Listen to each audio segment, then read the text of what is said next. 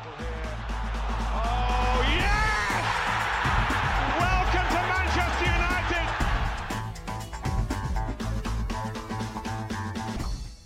og velkommen til denne uges afsnit af Old Trafford D K's podcast. I dette afsnit skal vi som altid gå igennem de tre blokke, som vi plejer at forberede til jer lyttere. Og i denne uge, der skal vi have vendt weekendens kamp mod Chelsea, nogle lytterspørgsmål og til sidst en optakt til Europa League-kampen mod Sheriff og søndagskampen mod David Moyes West Ham.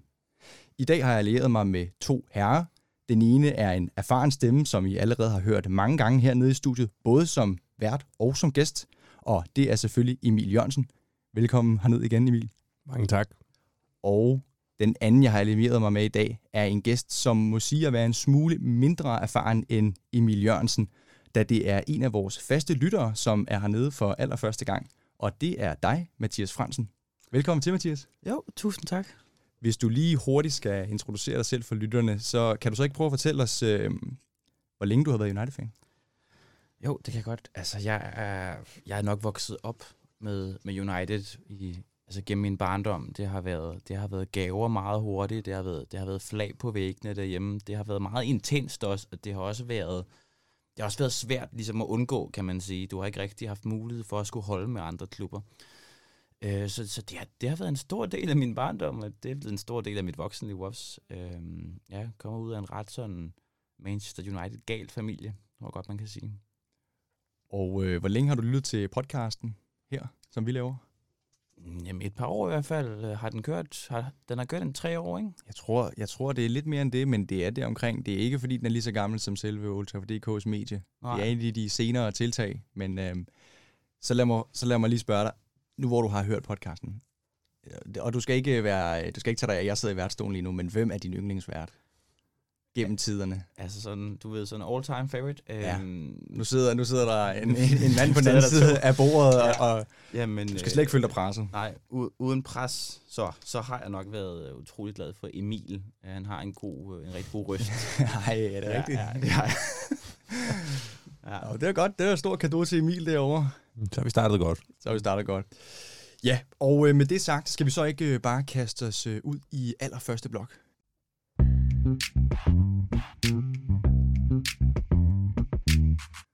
Okay, det her. Øhm, det første, jeg tænker, vi går i gang med her i den første blok, der handler om Chelsea-kampen. Der vil jeg faktisk lige starte med en hurtig ja-nej-runde, der består af fem spørgsmål. Og det eneste, I skal gøre, det er, at I skal bare sige ja eller nej. Har Ronaldo spillet sin sidste kamp for Manchester Uniteds første hold? Nej. Nej. Er Casemiro halvfjerds millioner euro værd? Nej. Nej. Kan Manchester United fortsætte sit flotte forsvarsarbejde uden Varane? Ja. Nej. Er en nier første prioriteten for klubbens næste spillerindkøb? Ja. Ja. Og så til sidst, er United i top fire inden V M starter? Ja. Nej. Okay, lidt blandede holdninger, men det er godt. Meget nej-hat, det er ordentligt. Kæmpe nej-hat, faktisk. Man kan altid starte ja. negativt, og så kan man blive mere positiv. Mm. Men øh, inden vi går i gang øh, for alvor med øh, at dykke ned i kampen, som der blev spillet i weekenden, så vil jeg lige hurtigt spille et lille lydklip for jer.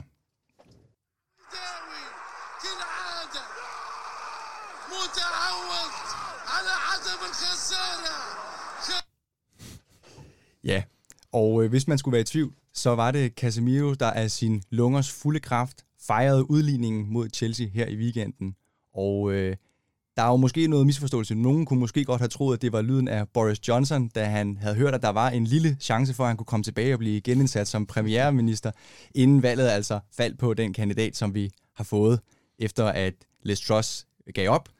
Øhm, men for at vi ikke misforstår det, så var det altså Casemiro, der var i det her klip. Jeg vil gerne ligge fra land med at spørge jer helt kort. Er I grundlæggende tilfredse med det et-et-resultat, som vi kom fra broen med? Det var i hvert fald sjovere for et-et, end det var for nul-nul. Fordi man sad jo med fornemmelsen hele kampen igennem, at det her det var Uniteds kamp. Vi var bedst, vi dominerede, vi spillede rigtig, rigtig godt på Stamford Bridge, synes jeg. at det så ender med, at vi lige ved at få tyve stjålet sejren, og alligevel tyve stjæler et point tilbage fra broen i London. Det, det ender med at være en kamp, som faktisk giver en en rigtig fed fornemmelse i kroppen, synes jeg. Mathias, er du tilfreds med det? Ja, yeah, altså, når den, når den ligesom lander på den måde, den gør, så, så blev jeg tilfreds. Øh, jeg synes, de startede, de startede jo, altså, de startede lidt for de slap øh, mod Spurs. Øh, og det ligner, at det der, øh, kan man sige, øh, det her femmandsforsvar, det passer dem. Det passer dem glimrende at skulle spille mod, og de virkede ret tændte. Jeg var sådan lidt, nu laver de igen et straffe. Øh, jeg synes United, de laver rigtig mange personlige fejl, og jeg, jeg, jeg nåede også lidt tænkt, det er lidt ærgerligt, når, når de kommer så flot gennem et så, øh, et så hårdt kampprogram, både med Newcastle og, og, og med Spurs, ikke? Hvis det så kun var blevet til, altså sådan, hvad, hvad kan man sige, fire point. Jeg synes, det har været lidt, øh, altså lidt misvisende. Emil, øh, er der noget, du lagde mærke til i kampen? Det kan godt være, at det er et et-et resultat, og det kan godt være, at det ikke er tre point, men som sagt, så nævner Mathias, det var en, en, en, god, en god performance i hvert fald, som vi også havde mod Tottenham. Men er der, var der noget, du især lagde mærke til under den her kamp? Jamen, jeg lagde mærke til, at vi fortsatte de gode takter. Altså, øh, vi dominerer fuldstændig kampen de første femogtredive minutter, indtil at øh, Graham Potter, han laver den her øh, taktiske udskiftning og skifter formation. Men indtil da går vi på Stamford Bridge og dominerer kampen, og det er der ikke mange hold, der gør. Og i anden halvleg, der føler jeg ikke, at United de bliver spillet ned på noget som helst tidspunkt. Og når det kommer og står på skuldrene af den altså måske bedste United-kamp, der har været i årevis mod Tottenham i midtugen, så, så giver det egentlig lidt tro på tingene, synes jeg. Og øh, vi har fået nogle flotte resultater i årenes løb, også under andre managers, men vi har ikke fået nogle resultater på den her måde, hvor vi spiller på den her måde, hvor vi dominerer. Jeg så, vi havde en boldbesiddelse på et tidspunkt i første halvleg, der var op imod halvfjerds til femoghalvfjerds procent, og jeg synes virkelig, det er positivt. Så det lagde jeg mærke til, og så lagde jeg mærke til, at da vi kommer bagud et nul, og Stamford Bridge lige pludselig, som jeg ellers har været lidt i bibliotek i den kamp, lige pludselig koger, der rejser vi os faktisk op og presser dem i bund i overtiden, og det synes jeg også er format, og det synes jeg også, at vi bør give holdet et ordentligt skulderklap for. Så, så det er det, jeg mener med, det kan godt være, at det er sådan lidt, åh, vi får fire point med fra Newcastle, Tottenham, Chelsea, det kunne man godt have drømt om lidt mere, men jeg synes bare, at den måde, vi spiller på, og den kvalitet, vi viser i de her kampe, giver en øh, tro på tingene. Mathias øh, Niels O. Tinesen, han, øh, han havde jo angiveligt ifølge selv sagt i, i hans podcast, at øh, United skulle regne med at, at, at gå fra kampen efter Chelsea med seks point i lommen fra både Tottenham og Chelsea-kampen. Men øh, er, du, er du tilfreds med fire point? Ja, yeah. jo. Altså igen, når man, når man kommer bagud på den måde, de kommer bagud på, så synes jeg, det er, altså, det er rigtig, rigtig fint. Øhm, altså det, det er jo svært ikke at være skuffet, synes jeg også, når de spiller på den, altså når de når de spiller på den måde, de nu gør. Øhm, og jeg synes også, man begynder at kunne se altså en plan nu. Altså sådan stille og roligt. Det kan godt være, altså, at den her Spurs-kamp, det var lidt, i hvert fald for mig, var det lidt øh, kulmin- altså hvad kan man sige, kulminationen på det. Øhm, men jeg synes, jeg synes det går fremad. Det er sgu rart. Det, det, det er ikke alle managers, der ligesom har kunne, hvad kan man sige, køre den videre, vel? Så det, jeg er meget godt tilfreds. Okay. Ja, altså, øh, det er nok ikke nogen hemmelighed, at Casemiro, han blev kampens helt til allersidst. Øh, men hvis man skal pege på en kampens skurk, så var der måske nogen, der også godt kunne få den på at pege på Scott McTominay, som desværre kom til at give et irriterende og uheldigt straffespark væk til Chelsea, lige inden kampen blev fløjtet af. Og vi troede da også, at, at kampen den var, den var tabt på det tidspunkt, da Jorginho, han sparkede straffesparket ind. Øhm, tidligere, jeg tror faktisk, det var da Emil var hernede sidste gang som gæst, der havde vi en snak om, at McTominay, han holdt simpelthen Casemiro ude af startopstillingen. Men øh, hvordan ser det ud i dag? Har McTominay mistet sin plads i startopstillingen, og har Casemiro nu cementeret sin plads på Uniteds midtbane? Og det lytterne ikke kan se lige nu, det er, at øh, du sidder og kigger nærmest med et ondt blik i øjnene på øh, Danmarks uofficielt største Max Source-fan her, og forventer et eller andet svar. Og øh, jamen, det har han da. Altså, Casemiro er blevet købt for halvfjerds millioner euro, og han, han beviser jo også, hvorfor. Jeg, jeg startede med at svare nej på spørgsmålet, om han var halvfjerds millioner euros værd, og det er fordi, jeg mener ikke, der er nogen fodboldspillere, der er halvfjerds millioner euros værd, men set i konteksten af det marked, der er, så er han pengene værd, fordi han, han giver bare noget verdensklasse til et hold, og det har man ikke kunne se i starten. Han har skulle finde sin ben i England i Premier League. Han så tung ud i starten. Han virkede en lille smule rystet over tempoet, men nu synes jeg godt, man kan se, at han kan nogle ting. Og han kan nogle ting, som der ikke er nogen andre på vores hold, der kan. Altså, han giver en ro og en stabilitet, som Max Ors ikke giver. Max Ors, han giver til gengæld noget dynamik. Han giver noget fremdrift med bolden, som jeg ikke synes, Casemiro kan. Men lige nu, jo, så har han da cementeret sin plads. Og jeg vil sige, jeg var rigtig, rigtig glad for, på Scott McTominays vegne, at Casemiro, han reddede ham op på den måde der. Jeg lagde også mærke til, at Max Ors lige kyssede ham lidt i nakken, da han havde scoret det afgørende reduceringsmål. Så jo, han har, han har cementeret sin plads, men øh, der er bestemt også en fremtid for øh, verdens bedste Max Ors. Og nu læser du faktisk mine tanker, for det er jo faktisk et af de spørgsmål, jeg vil komme til lige om lidt med hans fremtidsplan. Og jeg vil lige høre Mathias inden. Mener du også, at, øh, at, at, at, at Casemiro, der, der kommer til at sidde tungt på, på startelveren nu frem for McTominay?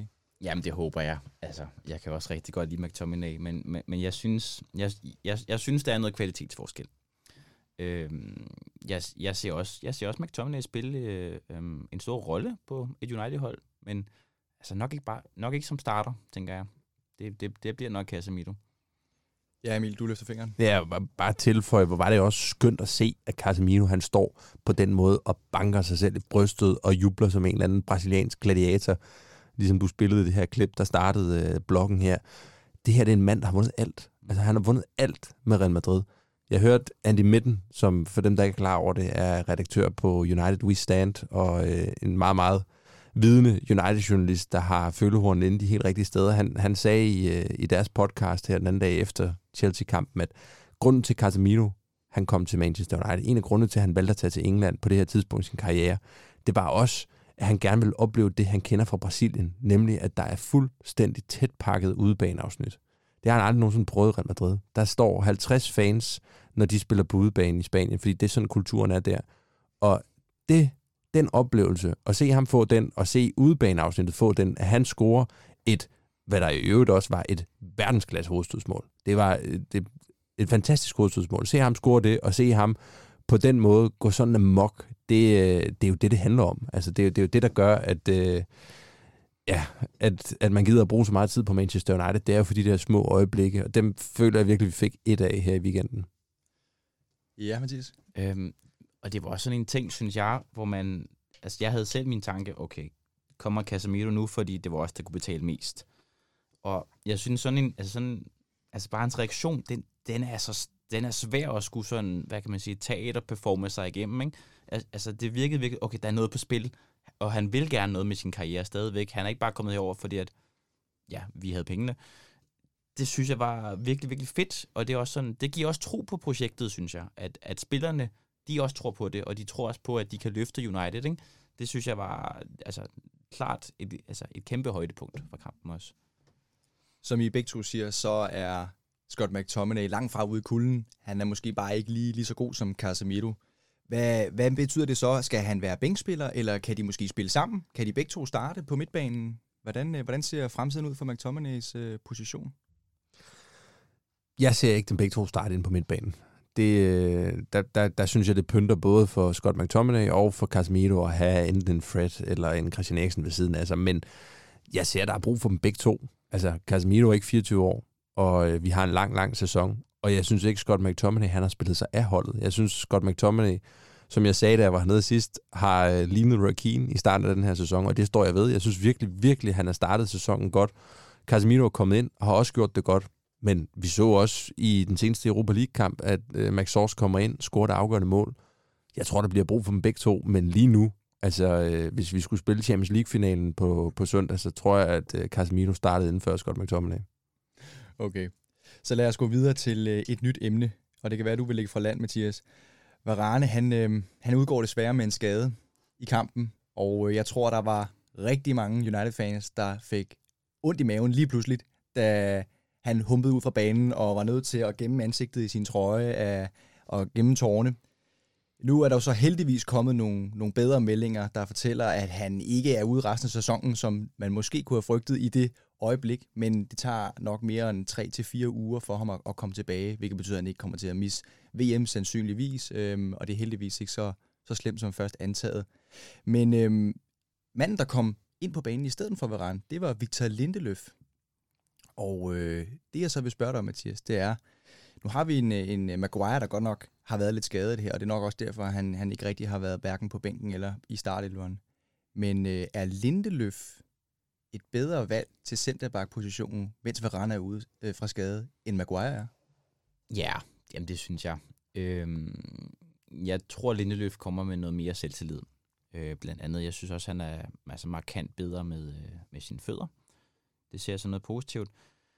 Øhm, ja, jeg har lidt svært ved at, at se Maguire gå, altså gå direkte ind, og jeg tror, at altså inden hele den her altså ting med Ronaldo, hvor man tænkte, hvad fanden skal der nu ske, der, der tror jeg, jeg var lidt bange for, om, om Ten Hag, om han ville falde i en fælde, som ligesom lyder på, vi skal spille med Maguire.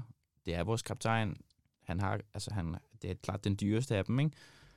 Men jeg synes, det virker som, at den her, at den her pecking order, at, at den er meget, altså, at, at, hvad kan man sige, at den er meget sportslig. Lindeløf, han spiller bedre. Maguire har ikke spillet. Han, har, han kommer tilbage fra en skade. Jeg, jeg tænker, det bliver ham. Emil, er Maguire tæt på at være sidste valg blandt vores centerbacker? Vi har stadig Phil Jones også, ikke? Jo, det er rigtigt. Krigeren i skyggerne. Ja, altså. Ja, men det, det er hvis han. Hvis du ser bort fra ham.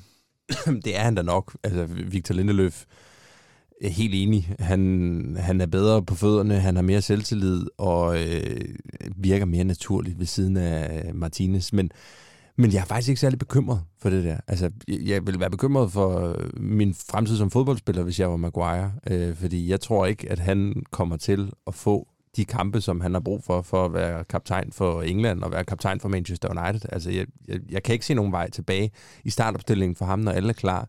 Men jeg er ikke så bekymret for Uniteds forsvar, fordi Martinez, altså, det er vi nødt til lige at bruge tredive sekunder på at snakke om også. Hold nu kæft, hvor er det bare en fucking fed forsvarsspiller, vi har fået der. Altså, han, han har domineret mod Harry Kane, han har domineret mod Aubameyang inden for den seneste uge.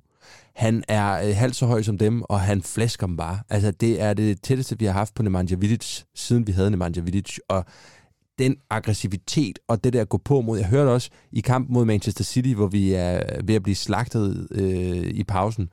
Der er det Lisandro Martínez, der står og råber holdet.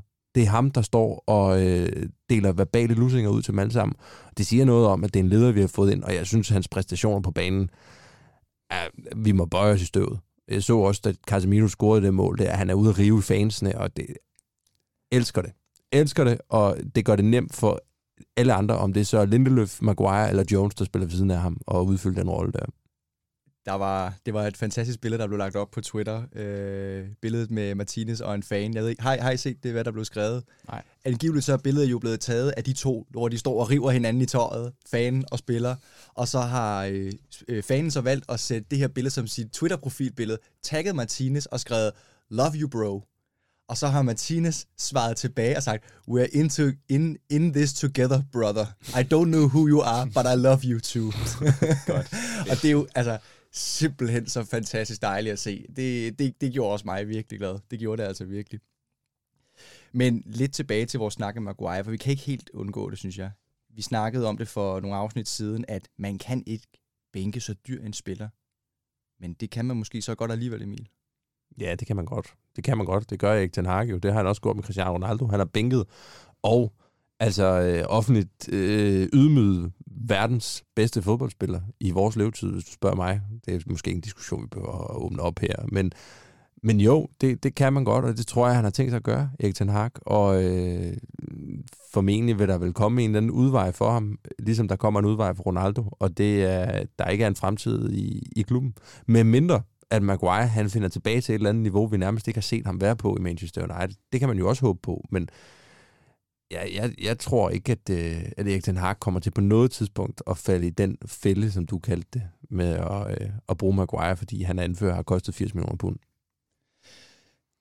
Jeg tænker bare på, nu bliver jeg bare lidt nysgerrig. Det er også fordi, altså det er jo vores anfører, og altså ville det ikke have været bedre at tage, øh, at, altså hvad kan man sige, at tage det her, at tage det her armbind af ham?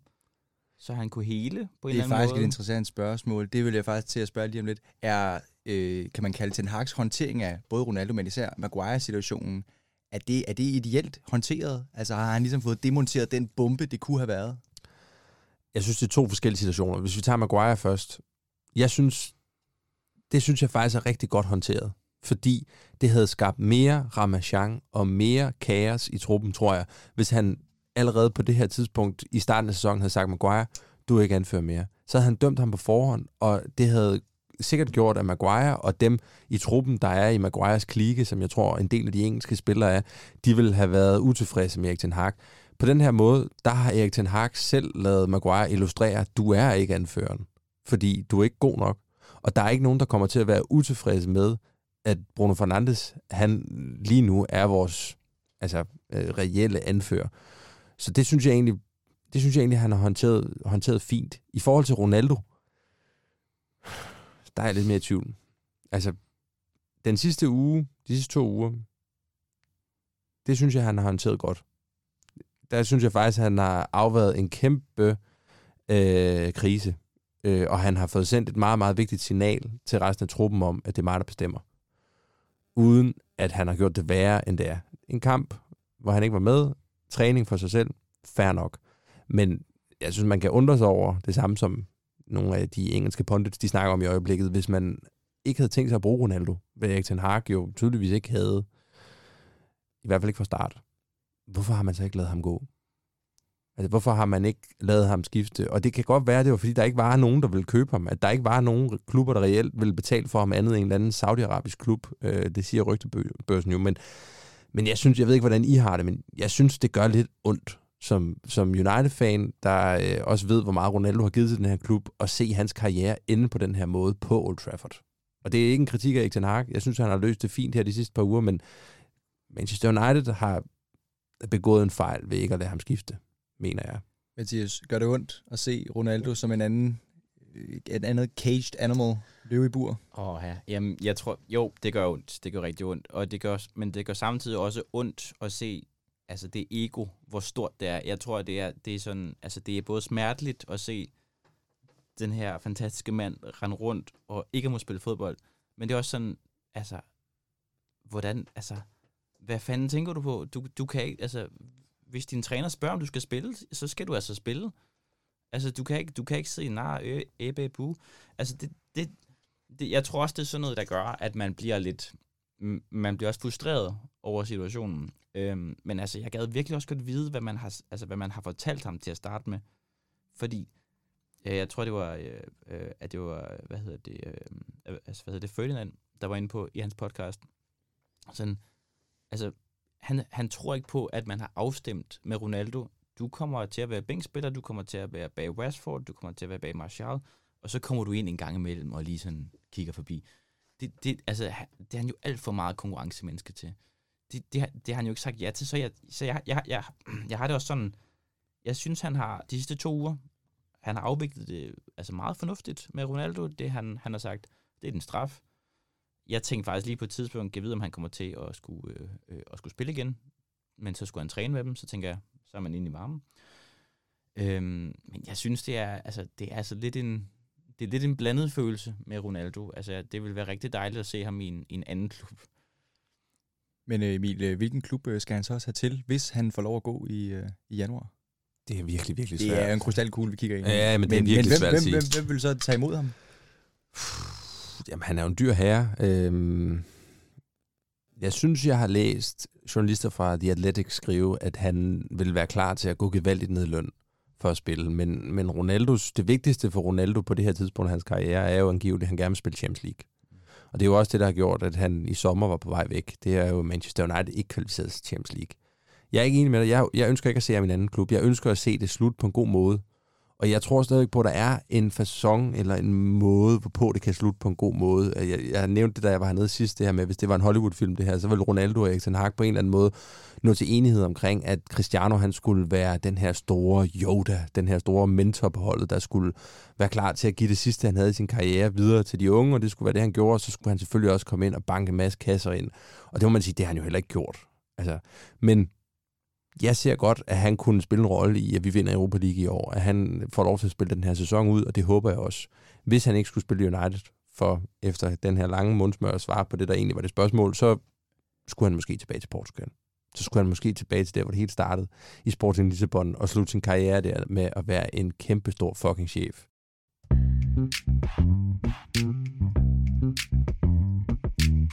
Så er vi nået til blok to, som er vores Q and A, altså vores lytterspørgsmål.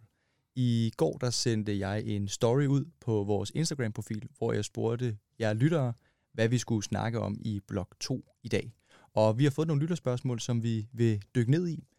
Lad os starte med det første spørgsmål. I, øh, i sidste uges podcast, der var vi relativt enige, altså midnatspodcasten, vil jeg bare lige sige. Hvis I ikke har fået den hørt, så få den hørt. Den var god. Men der var der enighed om, at der var behov for en nier, og det var der også blandt jer lyttere.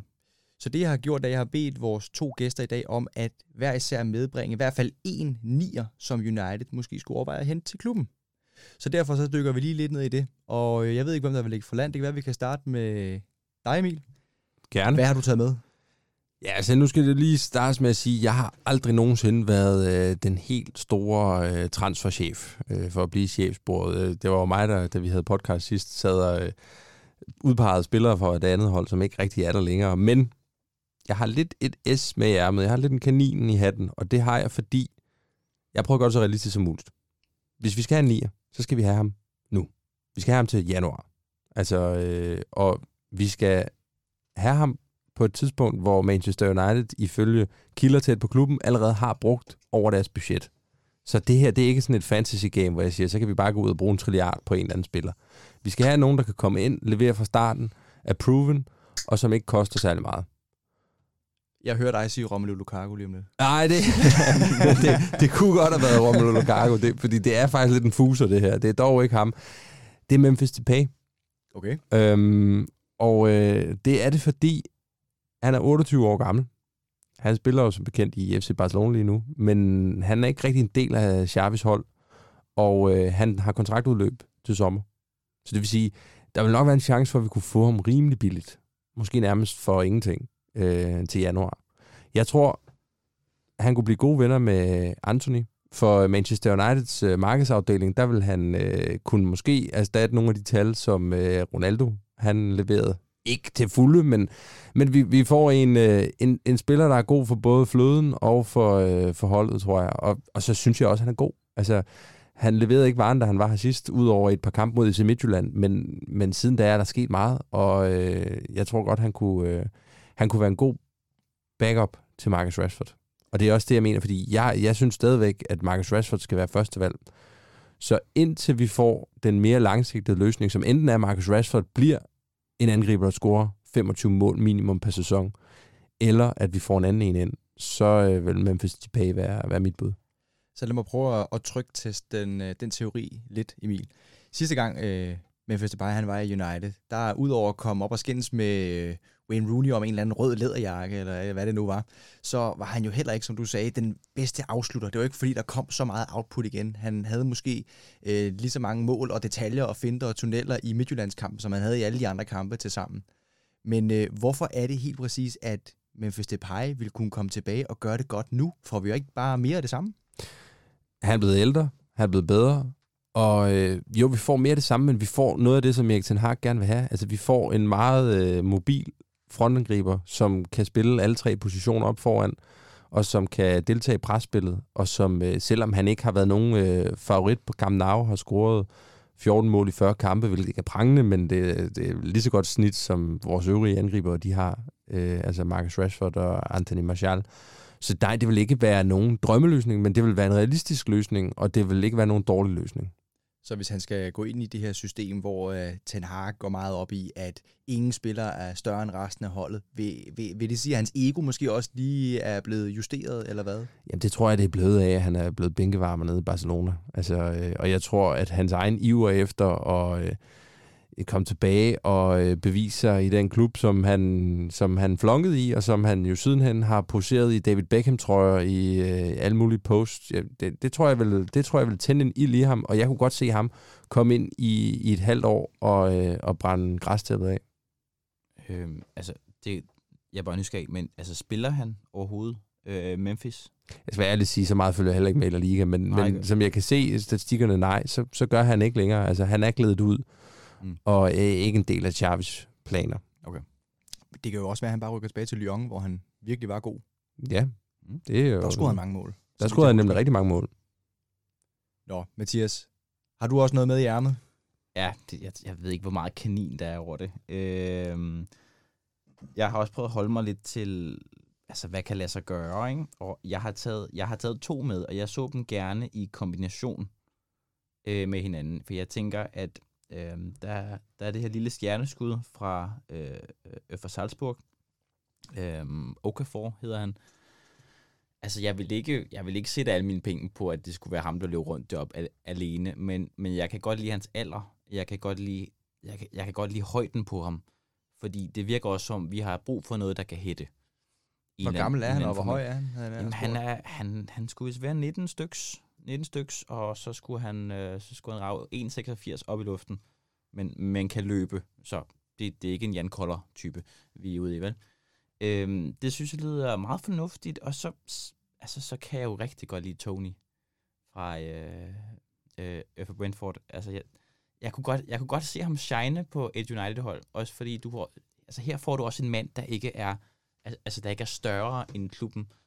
Og jeg tror ikke, at det er et naturligt skridt at tage fra Brentford til United, men, men jeg, jeg tror, det vil være en, en rigtig, rigtig fed kombi, og jeg kan godt, jeg kan godt lide tanken om, at at, øh, at kan man sige, hvis United skal ud og hente en angriber, så må det meget gerne være en, som har noget selvtillid allerede nu. Fordi jeg kunne godt frygte, at man henter en, som kommer ind, og så bare sådan, okay, du, sådan, du skal lige bygges op først. Det, jeg ved ikke, om man har tålmodigheden til det i United. Emil, hvad synes du om de to bud? Er det, lyder det fornuftigt? Jeg tror, det lyder lige så godt som Memphis Depay i hvert fald. Det, det vil være... Øh, altså det hele bliver lidt teoretisk. Det hele afhænger jo også først og fremmest af, hvad der kommer til at ske med Cristiano Ronaldo. Men, men ja, det, det, det kunne jeg også sagtens se, det der. Men altså, hvad med ham der, hvad med ham der P S V-gutten her? Øh, Gakpo? Er han, er han wing? Er han striker? Altså, hvad, hvad... Jeg ser ikke så meget hollandsk fodbold, hånden på hjertet. Jeg mener, han spiller venstre wing. Jeg mener, han har scoret en del mål. Ja, han, han har lavet mange mål. Han, han har gjort det stykker, bedre, ja. End han gjorde sidste sæson, hvor vi også sad og snakkede om hans stats, som var relativt øh, mm. decent. Men jeg vil lige spørge dig, Mathias, øh, tilbage til Ivan Toney, som der jo er flere medier, der, og også sådan United-fans, der har, der har snakket om. Øh, og det kunne være spændende for ham til, til United, fordi han netop også kan finde ud af at score mål. Men der har jo været lidt nogle kontroverser med ham, hvor han har hængt sin klub ud flere gange, øh, blandt andet med... Nogen, der spørger ham, hvor, hvor det er, han spiller, eller hvor det er, han... Jeg kan ikke huske, er det noget, der spørger ham, hvor han kommer fra, eller hvor han arbejder, og så siger han, not a very interesting place, eller et eller andet. Øhm, han, han, han, han, jeg synes, han har, han, har, han har lagt lidt under for noget kontrovers. Er det, er, det, er det sådan en spiller, der kunne finde på at sige sådan nogle ting? Kan man leve med det i United? Nu ved jeg godt, vi har Ronaldo, som også er kontroversiel, og han er nok ikke lige så kontroversiel som Ronaldo, men... Ja, altså, jeg tror, jeg ser det mere som en... altså Altså lidt ligesom da Memphis kom i første omgang, sådan lidt den, sådan prøv nu at se mig, prøv nu at se, hvor, altså, altså hvor fed jeg er, ikke? Her er min, her er min bil, her er min lederjakke, ikke? Jeg, jeg ser det mere som, om han, altså han har nogle ambitioner, han har nogle fodboldmæssige ambitioner, han vil gerne op på en anden hylde. Det kunne, det kunne United bare tilbyde ham. Så jeg, jeg tror ikke, han ville være sådan, altså... Jeg tror, det var Andreas kone, der, der kørte sådan lidt på, at, at Manchester, det mindede om, altså var det bagsiden på et, øh, på et køleskab, yeah. Ikke? Men jeg, jeg tænker, jeg, jeg tror, når man er brite, så er det ikke, fordi man er vant til, til andet. Altså, så er det sgu lidt bagsiden af et køleskab over det hele, ikke? Du sagde, Emil, at øh, Memphis, han vil, øh, han vil nok være på grænsen til gratis. Hvad, hvad, hvad tror du, sådan en øh, Ivan Toney skulle koste sig? Han er jo i høj kurs. Ja, han koster nok for meget. Det er vi nok ikke. Det, også til, nok, ja. Det kan godt være, han koster for meget til et vintervindue, men koster han også for meget til et sommervindue? Mm, jamen det, igen, det er, jo, det er jo en prioritet. Altså, jeg, sådan, jeg vil gerne have en nier, men jeg vil også rigtig gerne have en anden bak. Jeg vil gerne have noget, noget konkurrence til Dalot. Øh, og så er det sådan lidt... Jeg så, jeg så gerne, de henter, de, at de henter flere angriber jo. Jeg, jeg, for jeg synes, det er for tyndt. Jeg, synes, jeg kan rigtig godt lide Martial, men han er også skadet. Øh, altså Rashford er også sådan ret sådan proven til at, at blive skadet, ikke? Så der skal, der skal jo nok to ind, hvis det er sådan, nu når der ikke er Greenwood, og ved godt, at vi ikke må snakke om ham, fordi at, ja, øv, ikke? Men, men, men det, det virker bare som, der skal nogle, der skal nogle flere ting ind. Øh, og så tænker jeg, Ivan Toney i kombination med en anden, eller en, noget akademi, altså der, der skal jo bare noget nyt blod ind deroppe. Det, det er jo ret er ret tyndt besat, hvis vi ser, at, at, at, at Ronaldo også skal væk. Og... Det var ham, jeg allerhelst ville have ind. Det var Mason Greenwood. Ja, ikke? Hvis jeg selv kunne vælge. Altså, hvis vi kunne se bort fra... Ja. Hvis, hvis det på en eller anden måde kunne forsvinde alt det der. Men hvis man kunne vælge en spiller... Ja. Kæft, han ville passe så godt ind. Altså, han kunne spille alle kanterne også. Han scorer mål. Han kan faktisk afslutte modsat øh, Marcus Rashford i de der situationer der. Jeg synes også, det er... Når man har talt om United, man har talt om, om nogle af de her kriser her, så synes jeg også, den har været... Jeg synes, det har været gratis nogle gange, at det, det har været som om, at eksperter sådan... Vi må bare ikke tale om Greenwood. Vi må ikke sige, at vi havde et... Altså, sådan, der var et ung talent. Han kunne score med begge ben. Altså, han var... Altså... Ret meget, han, han var ret meget prodigy til at blive det næste store, ikke? Og det er jo, det er jo også derfor, man også, man også mangler noget nu. Altså sådan, fordi at ham, man tænkte, det, det bliver fremtiden. Han, er, altså, han kan lave flere mål end, end både Rashford og, og Martial. Men altså, det er, det er da en øv situation. Men, altså, jeg så ham også gerne... Øh, ja, ikke, ikke nu, men, men, ja. men ja. Altså, han har da efterladt sig et, et kæmpe hul lige pludselig, som man ikke snakkede om. Og det har mm. måske været...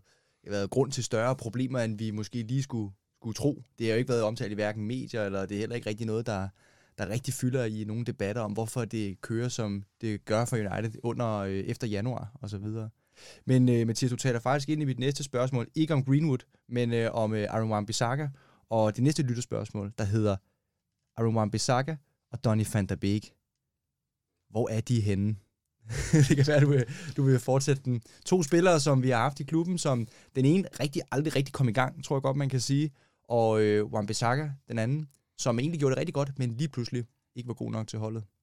Hvad skal der ske med dem? Åh ja, jamen altså, jeg tror, jeg tror stadigvæk lidt på Donny. Det, det er et meget lille håb, men det er, for jeg kan så godt lide ham. Jeg synes, han er, han er sgu ret sød, ikke? Altså, og jeg, jeg, jeg tror stadigvæk, han ville kunne bidrage med noget, men jeg kan også godt have svært ved at se, hvad det skal være, om det bare bliver godt humør efterhånden. Altså, fordi...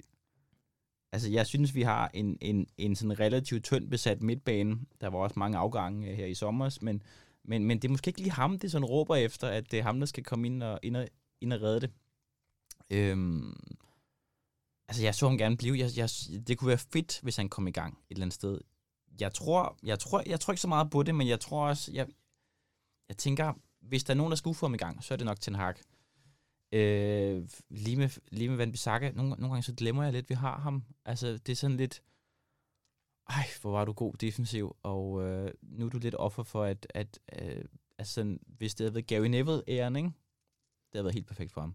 Men altså, det der med, at han skal fremad, og han skal, altså, det, det var lidt ligesom Valencia til sidst, det der med, at han løber frem, og så er det som om, så finder han ud af, jeg er alt for langt frem, og så stopper han bare, så står, står han lidt og kigger sådan, og jeg spiller den bare tilbage, ikke? Altså, jeg ved ikke, men det, er også, det, det virker mere som en, en sådan stor ledelsesbeslutning, det der med, du kan ikke bare sælge ham for ti millioner pund, fem millioner pund, fordi at han blev købt i en dyrt. Altså, det er sådan, jeg tænker, der, jeg, jeg tænker, han bliver hængende. Jeg tror ikke, vi kan sælge ham. Emil, øh, Obi-Wan Bissaka, Spider-Wan, er han færdig i United? Mm, det, det, det er fandme et godt spørgsmål. Altså, to gode spørgsmål, det her. Jeg er meget enig i, at øh, han, han spiller i den forkerte tid, men, men den er også svær. Den, altså, ligesom målløs jeg er over Wan-Bissaka. Jeg kan jo dårligt nok sige det nu, så lang tid siden, at jeg har sagt det sidst. Ligesom, ligesom forundret jeg er over, at han er glædet så langt ud i periferien i Manchester United. Ligesom forundret jeg er faktisk over, at Diogo Dalot, han har gjort det så godt. Altså, han er virkelig blevet god, og han er jo omvendt. Ikke fordi han er, altså, han er blevet god nok defensiv, men altså, han er jo stadigvæk, han når ikke Wan-Bissaka til sokkerholderne rent forsvarsmæssigt, men han er jo bare guf for enhver manager. Altså, i den her fodboldtid, vi lever i lige nu. Jeg tror, der var en kommentator, der nævnte det i en kamp for nylig, det her med, han har jo faktisk kontraktudløb til sommer også, og der er rimelig massiv rygter om, at uh, F C Barcelona gerne vil, vil gøre ham til en del af Xavis planer på Camp Nou. Så det hele afhænger også lidt af, hvem, hvad, hvad, hvad står vi med om et halvt år? Altså, at der er låst en, der ser sig selv spille i Manchester United hele sæsonen. Altså, han er gået fra at være totalt French til at være lidt en profil, der spiller fast hver gang nu. Han er blevet udlejet. Ja. ja. Altså, han var decideret uønsket på et tidspunkt, ja. ikke? Ja, ja, det er det. Og, og nu, altså, nu er han jo ret vital for den måde, vi gerne vil spille fodbold for. Og jeg synes også, det er svært, fordi det virker som om, at ham og, øh, øh, hvad hedder nu, øh, Anthony, at de kan noget sammen. Men, men det virker også som om, når der ikke er en angriber derinde, der kan tage mod de der indlæg, altså han bliver ikke sådan, altså hvad kan man sige, altså han er ikke en statuen, vel? Han er ikke sådan en, der kommer til at få ti assist i løbet af en sæson, tror jeg. Men, men, men jeg så gerne noget konkurrence til ham, ikke? Fordi jeg var også sådan lidt, da vi startede sæsonen ud, var jeg sådan lidt, nå okay, så er han bare tilbage nu, så, så, så er det bare ham, vi kører med, ikke? Øhm, og jeg, jeg, jeg tror, jeg har svært ved at, at vurdere lige nu, hvor god bliver han? Altså, bliver han bedre? Fordi, så hold fast, ikke? Men, men altså, hvis det her også er det, han kan, så, så, så ved jeg ikke, om det er nok til at, sådan at bygge på. Emil, hvis øh, der lå han fastholder sig nu, nu, nu tog øh, snakken en, en drejning fra Wan-Bissaka og øh, Van de Beek, men det er fint. Øh, hvis der lå han holder niveauet, som han har lige nu, resten af sæsonen, er det så grund til at forlænge med ham og holde ham som måske førstevalg? hundrede procent. hundrede procent. Jeg synes, man skal skynde sig at forlænge med ham nu, for jeg synes, han har været god, og jeg synes, han bliver bedre og bedre. Mm. Øhm, og jeg synes, han passer godt ind, altså både sådan blandt de spillere, vi har, og også den måde, han spiller fodbold på. Så ja, det, det, det synes jeg. Og så lige tilbage til Van de Beek. Hvad øh, selv, behold, parker, hvad? Ja, selv. Altså, det er nødt til at sige. Jeg, jeg har mistet troen på ham, og det har jeg, fordi vi sagde det jo alle sammen, inden uh, Ten Hag han kom til her, at hvis, hvis der var nogen, som Donny van de Beek, han kunne slå igennem for i Manchester United, så måtte det være hans gamle manager fra Holland, og det, det er jo ikke sket. Og det, det, det skriger jo til himlen om, at han ikke er god nok. Altså, fordi Erik ten Hag, han favoriserer lidt sine egne. Altså, det synes jeg, man må erkende. Det gør han jo også. Altså, om det er Malaysia, eller det er Christian Eriksen, eller det er Anthony. De, de får i hvert fald chancen. Så når Donny van de Beek ikke har fået chancen overhovedet endnu, så, så siger det noget om, at han ikke er, han ikke er der. Så selv. Og det samme. Selv, Mathias. Ej, du du vi, kunne godt lide ham, men... Ej, vi holder, vi holder ham. Vi holder. Det, det skal nok... Giv ham lige en chance til, ikke? Okay. Indtil udløb, så vi ikke får penge for ham. Det, det, det er nok bedre sådan.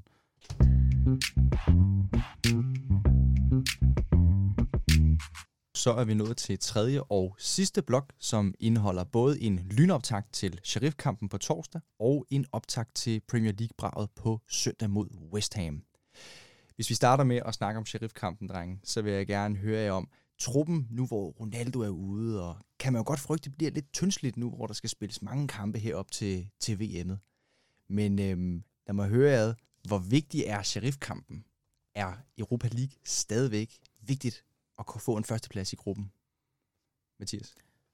Ja, jamen det synes jeg, det er. Øhm, også fordi, at nu når, altså nu, når, nu når skemaet er ligesom er lagt op til, at de skal møde, de skal møde Sociedad i den sidste kamp, så bliver man nødt til at prøve. Man bliver nødt til at, at vinde over Sheriff. Det tror jeg ikke, man behøver den, altså sådan, sin normale startelver for, men, men det virker også som, at Ten Hag ligesom har, har valgt at at lave et eksempel ud af, at alle kampe er vigtige, indtil videre i hvert fald. Så ja, jeg tænker, det bliver, det bliver meget tæt på, altså på, den, sådan på den stærkeste opstilling, ikke? Ja, for det er netop det, jeg gerne vil lægge fokus på, i, i hvert fald lynoptakken her til Sheriff. Emil, hvad er det vigtigt? Op, altså, hvor meget skal man prioritere Europa League kontra Premier League? Ja, man skal prioritere den så meget, at, at vi vinder gruppen, synes jeg. Det synes jeg faktisk er vigtigt. Og jeg synes, at en kamp mod Sheriff på Old Trafford, den skal vi vinde, også selvom vi ikke spiller i stærkeste startopstilling. Så jeg synes godt, de to ting kan gå hånd i hånd. Jeg synes godt, vi både kan spare nogle spillere og smadre Sheriff på hjemmebane. Vi er Manchester United, og det her det er et hold fra et land, der nærmest ikke eksisterer, som vi altså, kunne slå med hiv og sving øh, på udebane, men stadigvæk godt kunne slå, så det, det, det tror jeg på. Og nu starter du med at sige, øh, Ronaldo ude. Mm, jeg tror ikke, vi har fået en afklaring på, om han... han bliver holdt ude af den her kamp også, men altså, har så, vi det? Nej, altså, jeg tror, han spiller. Jeg, jeg tror nemlig også, han mm. spiller. Altså, jeg, jeg, jeg tror nemlig, det her, det var en kamp for Cristiano Ronaldo, hvor vi så kunne spare nogle andre nogen i stedet for ham. Og det er jo, det er jo mod det her hold, han har scoret et af sine to mål i den her sæson, så det kunne godt være, at han kunne... Ja, en af favoritterne. Kunne råde bod på noget af det, han har gjort de sidste par uger på torsdag. Ja, han har jo ikke fået lov til at spille i Premier League, men han har virkelig fået lov til at spille i Europa League, og blandt andet scoret, som du siger, et af sine to mål af det den her sæson, indtil videre. Ja. Men skal vi så ikke hoppe ud i det med det samme? Jeg har bedt jer om at tage en, en startopstilling med til, til Sheriff-kampen og West Ham-kampen. Lad os starte med Sheriff-kampen her. Med det er en mente, at vi skal spare nogle spillere. Emil, vil du ikke starte med lige at fortælle, hvilket hold du synes, Ten Hag han skal stille med på torsdag? Jo, han, han skal spille i den samme formation og den samme taktik, som han gør altid. Og det skal være med den samme stamkæde også, fordi det kan de godt klare. Men spillere, som ikke har fået så meget spilletid, som for eksempel Ronaldo, som for eksempel Elanga, som for eksempel Fred, de skal spille fra start, synes jeg. Så det kunne være en... Og Scott McTominay kunne også godt fortjene for en kamp. Så det kunne være en opstilling med Dalot på højre bak, med øh, Martinez og øh, Lindeløf i midterforsvaret, med Malaysia på venstre bak, med Casemiro og Fred på midtbanen, og med Bruno Fernandes, Elanga, Anthony og Ronaldo op foran. Men Tis, er du enig i det, eller har du nogle, øh, nogle rettelser eller ændringer? Øhm, altså, jeg, jeg er enig med, øh, med bagkæden i hvert fald. Øhm, jeg har en midtbane, der hedder... Um Vi ser, hvor, hvor er den henne, der hedder Fred McTominay, øh, og så Eriksen. Jeg tror, jeg tror, jeg ved jo også godt, det var nok lidt et reach, men, men jeg tror ikke, at Bruno Fernandes starter inde, for jeg håber ikke, det er nødvendigt. Øh, jeg, jeg, jeg sad og tænkte over det, da jeg optagte mig sådan lidt. Jeg håber, altså, jeg håber ikke, han, at det er nødvendigt, at han kommer ind efter tres minutter, fordi at, at den står nul nul. Men så har jeg ellers, øh, så, så har jeg Sancho og Ronaldo og, øh, hvad hedder nu, Elanga. Også. Jeg håber, det, og jeg håber, det er nok, også så man får roteret lidt, ikke? McTominay også får en halvfems minutter, og ja. Nu er Real Sociedad jo en kamp foran United i puljen med en sejr, hvilket jo ikke er så godt. Og det betyder jo nok, at den her kamp er en must-win-sejr, hvis vi skal gøre os nogle forhåbninger om at komme på førstepladsen. Men øhm, tror I, vi vinder kampen, og hvad tror I, resultatet bliver? Altså, vi skal vinde kampen. Det, det er Sheriff fra, hvad sagde du, Transnistristan, ikke? Transnistristan, landet, der ikke altså, eksisterer. Ja, landet, der ikke eksisterer. Altså, sådan, jeg, jeg gider ikke, jeg, jeg gider ikke høre på mine venner, der, der siger, hvorfor vandt de ikke over F C Sheriff? Altså, selvfølgelig vinder de over, over Sheriff. Øhm, jeg tror, de vinder... Jeg tror, de vinder tre nul. Hvad siger du, Emil? Ja, vi vinder, men, men vi har lidt haft for vane at spille nogle røvsyge kampe i Europa League den her sæson, så lad os bare sige... to nul. Øh, to mål af Ronaldo. De har lige fået nye træner. Eller de skal til at finde nye træner. Øh, deres træner er lige smuttet. Transnistrien? Ja, ja, landet. Ja. Okay. Det kan være, der er langt mellem kandidaterne der. Ja, det tænker jeg. Men så, øh, så lad mig lige høre ad, dreng.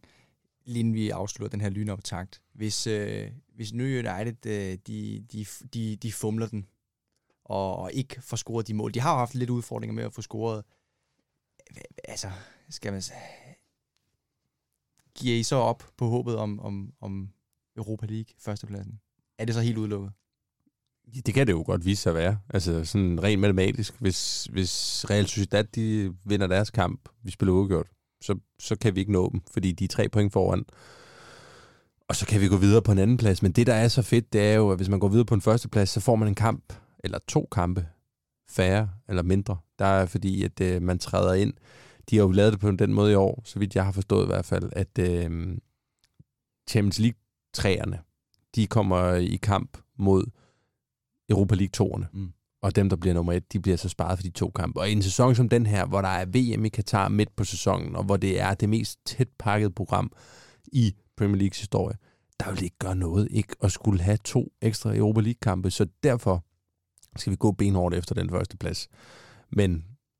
Hvis ikke det kan lade sig gøre, så må vi gå en lang vej, og så skal vi gå efter at vinde Europa League. Fordi jeg synes, at det er den nok bedste chance, vi har for at vinde trofæ i den her sæson. Og vores potentielle øh, kattelem til Champions League, hvis ikke vi lykkes med at komme i top fire.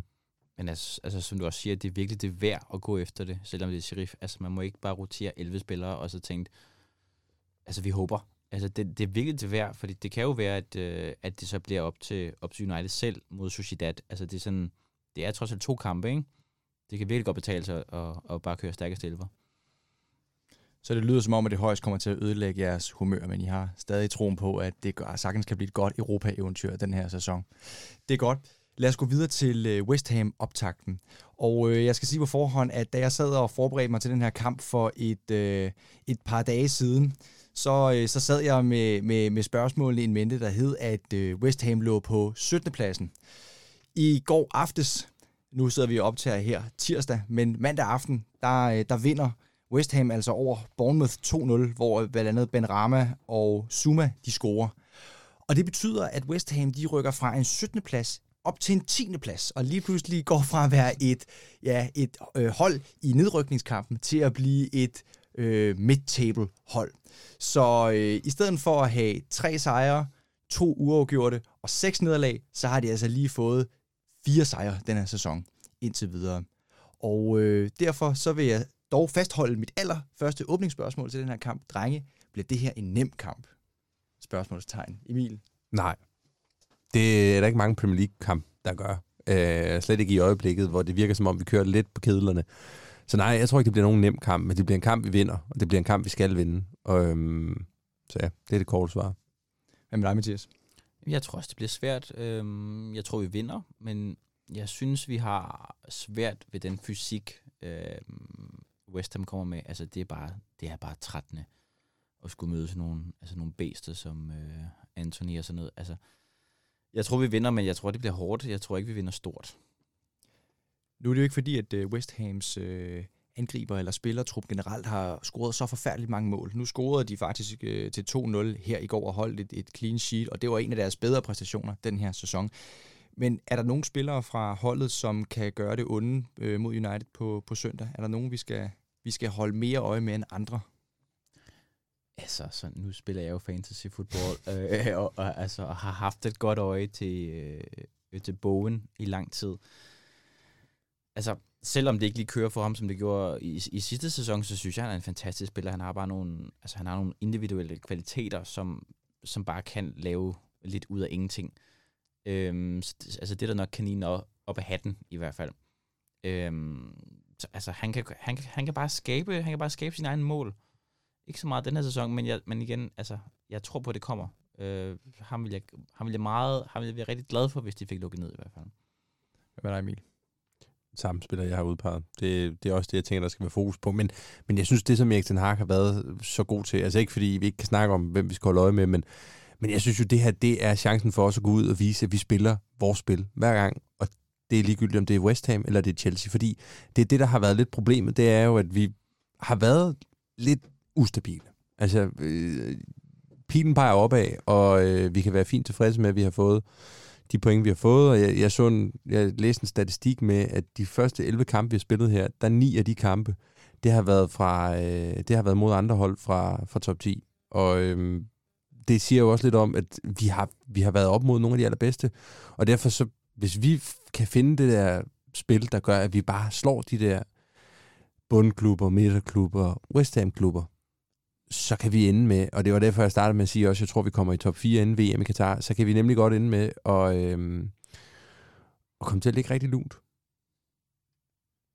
Nu går du faktisk ind. Øh, nu læser I mine tanker for anden gang i den her podcast, og jeg havde faktisk tænkt mig netop at snakke om, at vi måske havde overstået de svære kampe i, i den her sæson.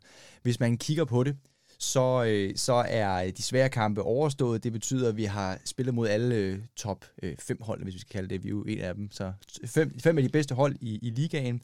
Og så har vi spillet mod øh, nogle af de her midthold og bundhold.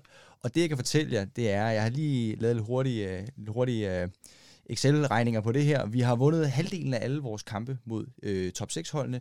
Men, øh, undskyld, øh, tres procent af kampene mod top seks-holdene. Men vi har kun vundet halvdelen af alle vores kampe mod de små hold, og selvom at øh, vi har spillet ligesom mod nogle af de bedre mid-table hold også, så har vi jo så kampe som West Ham, som sagt, Fulham, Bournemouth, Aston Villa, Wolves, Nottingham Forest tilbage. Men når vi har en lidt dårligere vind, vinder, vinderstatistik mod de små hold, betyder det så også, at resten af kampen ind mod nytår, der skal vi kun regne med at få en sejr hver anden gang? Emil? Nej, det, det skulle det jo helst ikke, altså, øh, men det er da en bemærkelsesværdig statistik, og det, det er jo det, jeg mener med, det er jo det, vi skal have rettet op på, øh, fordi at vi kommer aldrig nogensinde til at blande os i noget, der ligner top fire i Premier League, hvis ikke vi vinder alle de der kampe der. Og der har været nogle freak results, altså der har været nogle freak resultater den her sæson, øh, Brentford i den anden kamp, øh, Brighton vi starter med, og det, det var jeg rigtig, rigtig godt op i den der statistik også på den negative måde, fordi vi har ikke spillet mange kampe mod the best of the rest holdene. Så det er også en del af forklaringen, men hundrede procent, det er, det er noget, vi skal rette op på. De der kampe, det skal bare være sikre sejre hver gang. Jamen altså, jeg tror, jeg tror også sådan i forhold til, altså også til, hvad kan man sige, til tidligere managers, så har det ofte været et problem, det der med, når United selv har skulle tage initiativet. Så, så har man godt kunne se, okay, der er simpelthen ikke, altså, der er simpelthen ikke kapacitet til at bryde nogen ned, der står og venter på dig, og ja, det bliver lidt noget kontrafodbold fra deres side, men, men samtidig så United, de bliver lidt ufarlige. Jeg, jeg, jeg synes, jeg synes at, at, at, at det nye United, Ten Hag's United, altså viser mod Chelsea, viser mod Tottenham, at, at der er, altså, altså der, er, at der simpelthen, altså der er nok kreativ, der er nok kreativitet på holdet til, at de må gerne stille sig ned. Vi skal nok score på et eller andet tidspunkt. Altså, og jeg tror ikke på, at de ville kunne justere på samme måde, som, øh, hvad hedder han, Graham Potter gjorde. Så jeg, jeg regner med, mod de her hold, du nævner, at de kommer, de kommer til at vinde størstedelen af dem, og det skal de også. Men hvis vi har hold tilbage, som netop er West Ham og andre hold, der pakker sig, lidt tilbage til vores snak omkring nieren i blok to, vi havde, for United så ikke nogen, nogen problemer, vi har snakket om, at Rashford, han, han kan ikke gøre det i hvert fald. For, får vi ikke nogen, nogen scoringsproblemer? Pff, både og, altså jo, vi får nogle scoringsproblemer, hvis, hvis ikke... Jeg tror, jeg tror, vi får flere chancer mod de her hold, end vi gør mod Chelsea alligevel. Det gør vi jo. Og, og mod Chelsea, der, der er mange, der skal være glade for, at vi scorer det der mål i overtiden. Det skal Scott McTominay først og fremmest, fordi han laver det dumme straffespark. Det skal Erik ten Hag også, fordi så slipper han for at skulle høre på, at han ikke har spillet Cristiano Ronaldo. Men det skal Marcus Rashford også, fordi han brænder en kæmpe chance i første halvleg. Og dem skal han score på, helt klart. Men jeg er ikke så bekymret for... Om, om vi får scoringsvanskeligheder i de her kampe her. Fordi jeg synes, at de tendenser, vi ser på holdet lige nu, de peger hen imod, at vi, vi, vi skal nok få nok chancer til at, at score på dem. Altså, og, og det gode er også, at målene bliver fordelt ud på en anden måde, end vi tidligere har set. Altså de sidste to-tre år, der har det været sådan, at enten så var det Bruno Fernandes, der scorede alle målene, eller også var det Cristiano Ronaldo, der scorede alle målene. Det kan godt være, at vi kan pege lidt fingre af Marcus Rashford, fordi han ikke scorer nok. Øhm, men til gengæld kommer han frem til alle chancerne, og til gengæld så scorer både han og Anthony og Bruno Fernandes og Jadon Sancho i den her sæson, og det er positivt. Ja, altså det, det er den, den eneste måde, jeg også kan se, at vi skal snuble mod de her mindre hold. Det, det, det er lidt Rashford, men det er også fordi, jeg ser ham, jeg ser ikke, ikke den her, ikke den her spidsangriber, jeg ser ham bare ikke som værende effektiv nok til at skulle rende rundt derop. Altså jeg er kæmpe fan, men vil nok helst se ham ud på en, altså ud på en wing. Fordi altså, han brænder rigtig, rigtig mange chancer. Og, og det er jo også svært, hvis United, hvis de så skal hen og skabe flere, altså hvis de skal skabe tre-fire chancer mere hver gang, fordi du har, at du har Rashford render rundt deroppe, der sådan sparker hårdt og sparker mod målmanden hver gang, ikke? Altså det bliver, så kunne jeg godt se, at det, det, bliver, det bliver hårdt øh, mod de her lidt mindre hold. Mit næste spørgsmål øh, på mit papir, det har jeg så valgt at strege ud. Det var et spørgsmål, hvorvidt øh, David Moyes, han var fyringstruet. Det, det tror jeg ikke er et relevant spørgsmål længere, efter øh, Steven Gerrard, han, han mistede jobbet i, i, i sidste uge, og Jesse Marsch, han kunne godt blive den næste. Han er i hvert fald den øh, manager, der er øh, favorit til at blive fyret næste gang. Den giver kun en komma tre gange igen, hvis han er den næste, der bliver fyret. Så den er relativt sikker. Et fun fact er sjovt nok, at øh, Conte er vist nummer fire på listen, eller sådan noget, så han er... Det er i hvert fald ifølge Sky Sports, øhm, så, så og, kan I tænke øh, lidt over det. Aston Villa har fået nye træner. Øh, ja, den, det er rigtigt. Her den gode stemme er kommet tilbage. Unai Emery. Ja, ja, ja, præcis. Men øh, derfor så vil jeg også hoppe videre fra det spørgsmål, hvor det nu ikke er relevant, så vil jeg hoppe videre til jeres startopstilling for West Ham-kampen også. Og øh, der er måske nogle ændringer fra... fra fra Europa League-kampen, men I sagde jo også, at man ikke skulle spare nogen spillere. Ja, der kommer til at være ændringer fra Europa League-kampen, det er klart, men det interessante er jo, hvad for nogle ændringer, der kommer til at være i forhold til Chelsea-kampen og i forhold til Tottenham-kampen. Og der synes jeg sådan set efterhånden kun, der er et spørgsmål lige nu, og det er, spiller Christian Eriksen eller spiller Fred? Og jeg ved godt, at øh, Christian Eriksen var jo klar førstevalg igen mod Chelsea, og det var jo ikke fordi, at, at hverken ham eller Fred brændte banen af, altså Eriksen, der starter inden, og Fred, der, der kommer ind, men, men jeg har bare tænkt over, hvis man skal prøve lige at fjerne den der danske klaphat der, jo, Christian Eriksen har fået en god start, men kunne der komme noget pres snart, for at Fred, han skulle have nogle kampe inde ved siden af Casemiro? Øhm, han skal ikke spille ret mange flere kampe, så godt som han gjorde mod Tottenham, før at det kommer til at ske, så alt afhængig af, hvad der sker i Europa League i midtugen, så synes jeg, hvis der skulle være tvivl om nogle pladser, så skulle det være de pladser der, bag ved Bruno Fernandes, fordi øh, alle andre positioner, synes jeg, er fuldstændig fasttømret lige nu. Jamen, altså, jeg er egentlig meget enig. Jeg er også, jeg er også spændt på det. Jeg håber, det bliver Eriksen, der, øh, der starter. Fordi når de kommer til at stå lavt, så kunne jeg godt tænke mig, at han ligesom kan styre spillets tempo. Jeg synes, han, er, øh, han excellerer i at finde nogle afleveringer, som, øh, som jeg ikke rigtig synes, at, øh, at Fred kan. Men, men det, det, det synes det er en, det er en, altså, kan man sige, det er en super pointe. Øh, jeg er også i tvivl. Øh, det er nok, nok også den eneste position, ellers så tror jeg også, det er sådan, er, er, er ret... er ret fast til måde. Ja, så altså afhænger det jo selvfølgelig også af, hvad der sker torsdag mod Sheriff. Fordi ja. lad os sige, at Anthony Elanga, han starter inden, og han spiller en brandkamp og scorer et mål. Og så synes jeg også godt snart, at han kunne få chancen i stedet for Jadon Sancho, sådan som han har spillet her på det seneste. Jeg synes, han har været... Han er gået ned i niveau, og han havde en fin start på sæsonen, scorede et par mål, men, men jeg synes virkelig, at han kommer med for lidt. Og det synes jeg, han gør øh, jamen sådan set både mod Chelsea og også i, i de foregående kampe. Så Anthony Elanga, hvis man også kan holde ham lidt ved ilden, så, øhm, så, så kunne jeg godt se ham presse på for at komme i startopstillingen, hvis han leverer godt i sådan en øh, Europa League-kamp på torsdag. Hvad med Ronaldo? Bliver han, bliver han aktuel? Altså mod West Ham? Hvis han kan få lov til at spille øh, mod Sheriff, kan han så også få lov til at spille mod West Ham? Det kommer igen an på, hvad der sker jo. Scorer han et hat-trick mod Sheriff? Yeah. Som vi blandt andet, som jeg tror, jeg kom til at, at love sidste Sheriff-kamp. Det kom så ikke til at ske, desværre. Ja. Nej. Mm. Jeg tror, jeg tror Erik ten Hag, han er ret overbevist om, at Manchester United spiller bedre uden Ronaldo lige nu. Bruno Fernandes spiller bedre uden Ronaldo på banen, og hele holdet spiller bedre uden Ronaldo på banen. Presspillet fungerer bedre uden Ronaldo på banen. Så derfor så tror jeg, i en øh, vigtig Premier League-kamp, der, der tror jeg ikke, Ronaldo starter ind lige nu. Øhm, man skal selvfølgelig aldrig sige aldrig, og hvis han scorer mod Sheriff og laver en forblindelig indsats, så kan det da godt være, men jeg tror Rashford, han starter på toppen. Altså, grunden til, at jeg godt kunne se Ronaldo mod, øh, mod West Ham, fordi jeg tror, der kommer rigtig mange indlæg, og jeg tror, altså, jeg, jeg tror, det bliver det samme kampbillede meget kampen. Jeg tror ikke, at, jeg tror ikke, at West Ham har... Jeg tror simpelthen ikke, ikke de er gode nok til at, at få det presset op. op på Uniteds del. Så jeg kunne godt, jeg kunne godt se for mig, at der kom en ind, der kunne, der kunne hætte til en bold, og det kan han jo. Øhm, jeg tror ikke, han starter ind mod West Ham, øh, og heller ikke, hvis han laver et hat-trick mod Sheriff, faktisk. Øh, men jeg kan godt se ham komme ind og få mere end de der ti til femten minutter i hvert fald. Så United, de, de kommer til at gå ind på banen og spille deres eget spil, og kommer til at få rigeligt med chancer i løbet af kampen. Må jeg så ikke høre ad, hvad, hvad tror I kampen bliver? Og i stedet for en første målscorer, så vil jeg twisten lidt og sige, at I skal nævne mig alle de United-spillere, der scorer, afhængigt af den score, som I siger, det bliver. Så hvis det bliver tre nul, så skal I fortælle mig, hvilke tre, eller hvem der laver hat-trick. Ja. Øhm, hvis jeg starter, jeg, jeg, tror, den, jeg tror, den bliver to et. Øhm, jeg tror, at, at Fernandes, jeg tror, han scorer.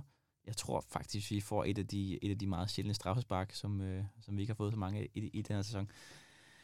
Øhm, og så kunne jeg godt... Det, det, Jeg kunne, jeg kunne godt se, at det blev Luke Shaws kamp. Jeg kan godt se, at nu er det ved at være tid, at, øh, at han også scorer. Han havde et godt skud på, på mål øh, mod, øh, mod Chelsea, tror jeg det var. Ja. Eller var det Tottenham? Nu bliver jeg lige i tvivl. Mm, Den tror, jeg fantastiske tror, flugter. Jeg tror, det var mod Spurs. Var det mod Spurs? Ja, ja men han, øh, han har en, en god skøjte der. Mm. Og hvem scorer for West Ham? Nu siger du to et. Hvem kunne det være? Ja, det ville være, det ville være, det ville være dumt ikke at sige Bowen, når jeg har ham på mit, øh, på, på mit fantasyhold. Ikke? Hvem er Emil?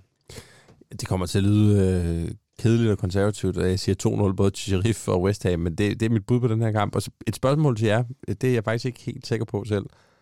Kommer Martinez med op på hjørnespark? Åh, oh, godt spørgsmål.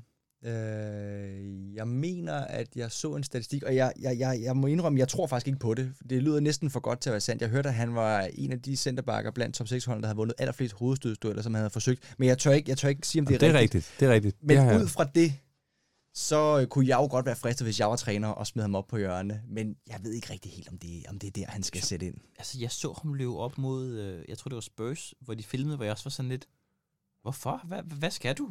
Altså, sådan, gå, gå ned igen. Men, men jeg, jeg tror, han kommer med op. Øh, jeg hvis, ikke, hvorfor. Hvis vi tror på det, så, så tror jeg på, at Martinez han får sit første mål i United-trøjen mod West Ham. Okay. Ja. Og så ser jeg ham løbe ud og finde den samme fan, og rive trøjen af ham. Og så tror jeg, at øh, bare lige for... og lukke munden på de to Rashford-haters her, så tror jeg, at Rashford han scorer et andet mål, og United vinder to nul. Smukt, smukt. Og clean sheet. Og clean sheet, ja. Det fortsætter vi. bortset fra, at vi ikke havde det i seneste kamp.